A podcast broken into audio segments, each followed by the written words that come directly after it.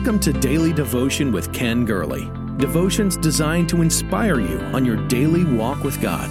Each day we walk through the vital principles of the abundant life. Our Lord can do above and beyond all we ask or think. Here's your host, Ken Gurley. We call it the church age.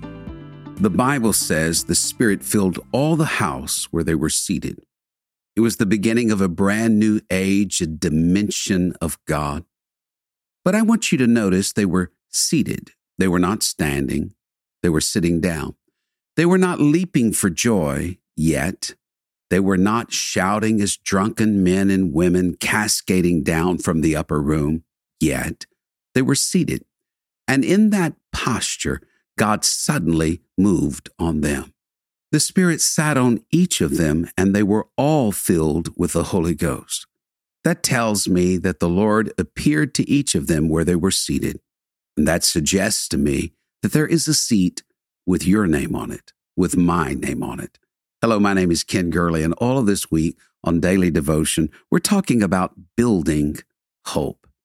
If you've ever been part of a civic meeting or some organization, you know, quite often they use rules of order.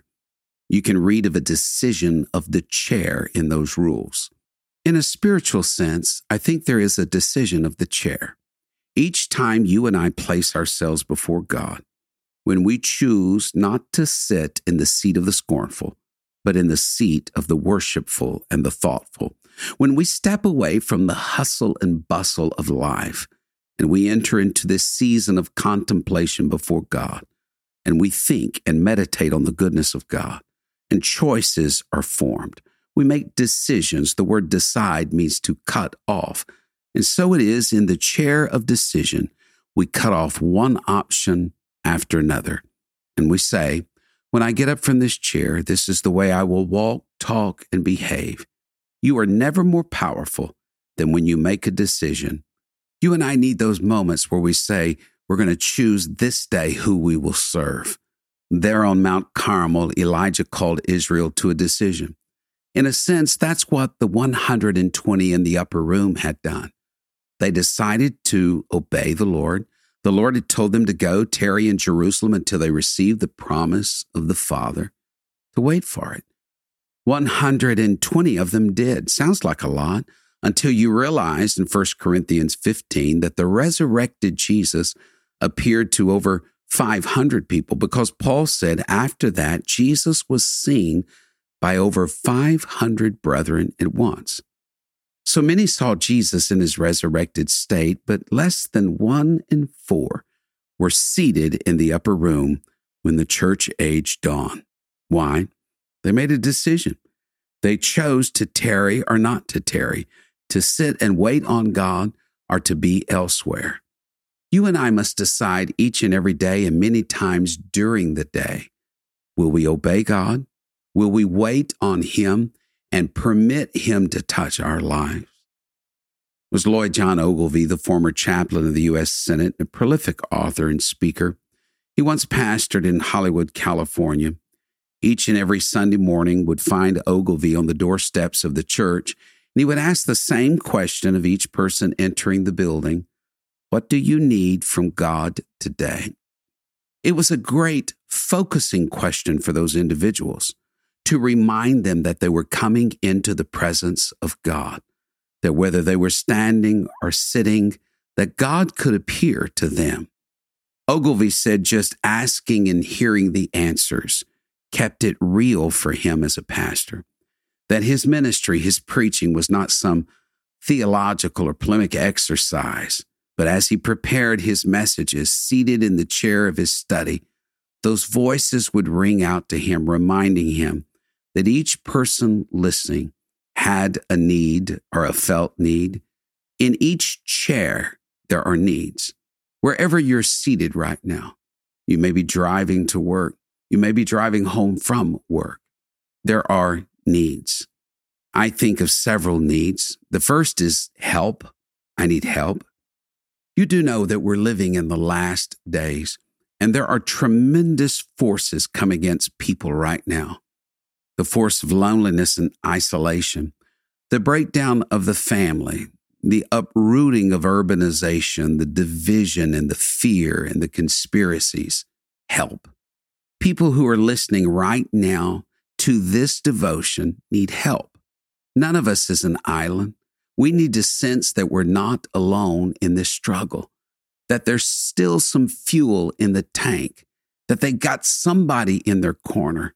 This is where I believe having people that we pray with, having a small group that we can get involved with. For where two or three are gathered in his name, Jesus said, I'll be there.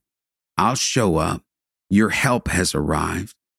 It was that desire for help that forms the entire backdrop of the upper room in Acts 2. Jesus told his followers, You need a helper. That's what the baptism of the Spirit is called a helper, a comforter, someone to give you strength. In those chairs where they were seated in that room, they received the help that they needed. Here's another chair. You need to be seated firmly in the second chair of stability.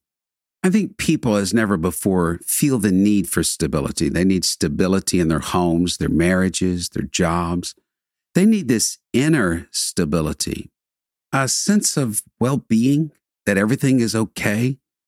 If it's not okay, it's going to be okay. Stability in our minds, a soundness in our soul, peace in our homes, serenity, tranquility. Scripture says he's the chief cornerstone. We have a sure foundation. If we build our life on Him, our house will stand against the rains and the storms that are coming in these last days. I believe that there is a seat of help, there's a seat of stability. Here's another seat the seat of well being.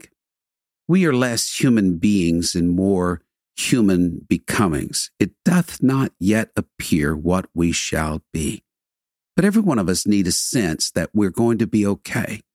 When Jesus was in his hometown synagogue of Nazareth, he stood and read the scroll in Isaiah, said, The Spirit of the Lord is on me, anointed me to preach the gospel to the poor, to heal the broken-hearted, to proclaim liberty to the captives, sight to the blind, liberty to the oppressed. I love this. Those are the needs that we have in our lives. That something is amiss, something is wrong, something like a dislocated shoulder has happened to us. It's not where it should be. Things are out of sorts. But Jesus said, I am here. Wherever you're seated, the one seated on the right hand of God, the one with all power and might, has the ability to reach you and to restore what the enemy has taken from you and to give it back. Here's a fourth chair. The fourth chair is that of meaning or purpose. You need to feel like your life belongs to something greater. Human beings, we crave meaning, significance, that our lives matter, that we have a purpose that's beyond ourselves. And then that fifth chair is freedom freedom from hate, freedom from fear, freedom from anger, freedom from lust, freedom from envy, from alcohol, drugs, indulging in fleshly things, freedom from guilt, shame, regrets, freedom from selfishness and self centeredness, from the cruelty shown to us as children, that the baggage of yesteryear, never unpacked, just hauled around from place to place, getting ever heavier, that it's going to be put away. How long are we going to keep holding on to the things of the past? I like what Paul said in Galatians 5 it is for freedom's sake that Christ has set us free. Jesus wants you free to live a full and complete life, to be rid of the harmful effects of yesteryear, to have life and have it more abundantly. That spirit that filled the upper room was the sound of freedom, the spirit of liberty. And where the spirit of the Lord is, there is liberty.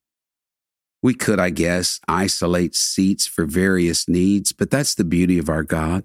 He knows our needs. So each chair, wherever you're seated, has all five needs printed on it. I believe, I believe that even right now, as I'm speaking, wave after wave of the Spirit is flowing. That there is someone in the sound of my voice that needs to admit I have a need and I need to open my heart up to the one who can supply all my needs according to his riches and glory.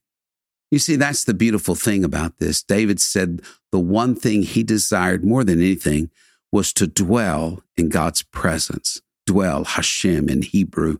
It means to sit in his presence. Those 120 in the upper room could have left, and apparently many had done so before it whittled down to 120, but they chose to stay. And in that decision, they prove their devotion. And God made a choice to meet them there, to sit with them there. Can I just tell you this? You will never sit alone. When you admit, I have a need, it's one of the most powerful moments in your life. In the Second Great Awakening, Charles Finney began the forerunner of the modern altar call. He popularized the use of what he called the anxious bench. It was the first row of the congregation. It was designed to be the place where, if you were anxious about anything, in need of something, were not too afraid to admit it, you would come and be seated there. While the word was preached and while the songs were sung and while worship went forth, you admitted, I am in need. And by sitting in this chair, I'm telling everyone I'm not ashamed to admit it. I need something that only God can give me. I need an answer to a prayer. I need an assurance of my salvation. In the Bible, people often came to be known for their need, named for their need. Jacob, the deceiver, renamed to Israel, chosen of God. Benoni, weakness, renamed Benjamin, son of power.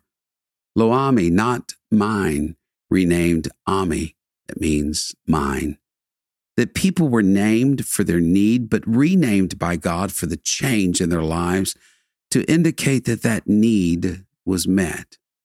There's a seat with your name on it. Your present need is nothing more than an opportunity for a mighty miracle if you can only believe. Years ago, the late Billy Cole spoke of how people would get lost in the emotion of worship and they would fail to make a decision, a lifelong, life impacting decision. I remember seeing Brother Cole ask people who needed something from God just to come and sit in the front of the building. Everyone else may be standing in the audience, a few helping people to pray. He would tell people, You have a decision to make today. It's not an emotional one, it's not simply a rational one but a decision born of faith to say, I admit my need. And I confess that Jesus Christ alone has the power to change my need into a new name. Which seat do I need to sit in? The one you feel led to. That you will sit down and say, Lord, I admit I have a need, and I admit that you are the solution to my need. Wasn't that what they were doing in the upper room they were seated and waiting on the promise of the Father. That their waiting was proof of their anticipation and faith. That I am seated in the chair of destiny. I am seated in the place that God told me to sit. This seat has my name on it. The moment I admit my need and call on the name of the Lord Jesus Christ, you will turn my need into a new name. Thank you for sharing in daily devotion with Ken Gurley. We pray this ministry has been a source of encouragement and strength to you. Please be mindful that your financial support enables us to meet with you each day. To give a donation or connect with us, visit our website at kengurley.com. There you will also find the latest books, podcasts, and resources. Blessed 90 Days to Change Your World is Pastor Gurley's latest book. You can get your copy of this life changing book at kengurley.com. May God's favor rest on you in every way until we meet again.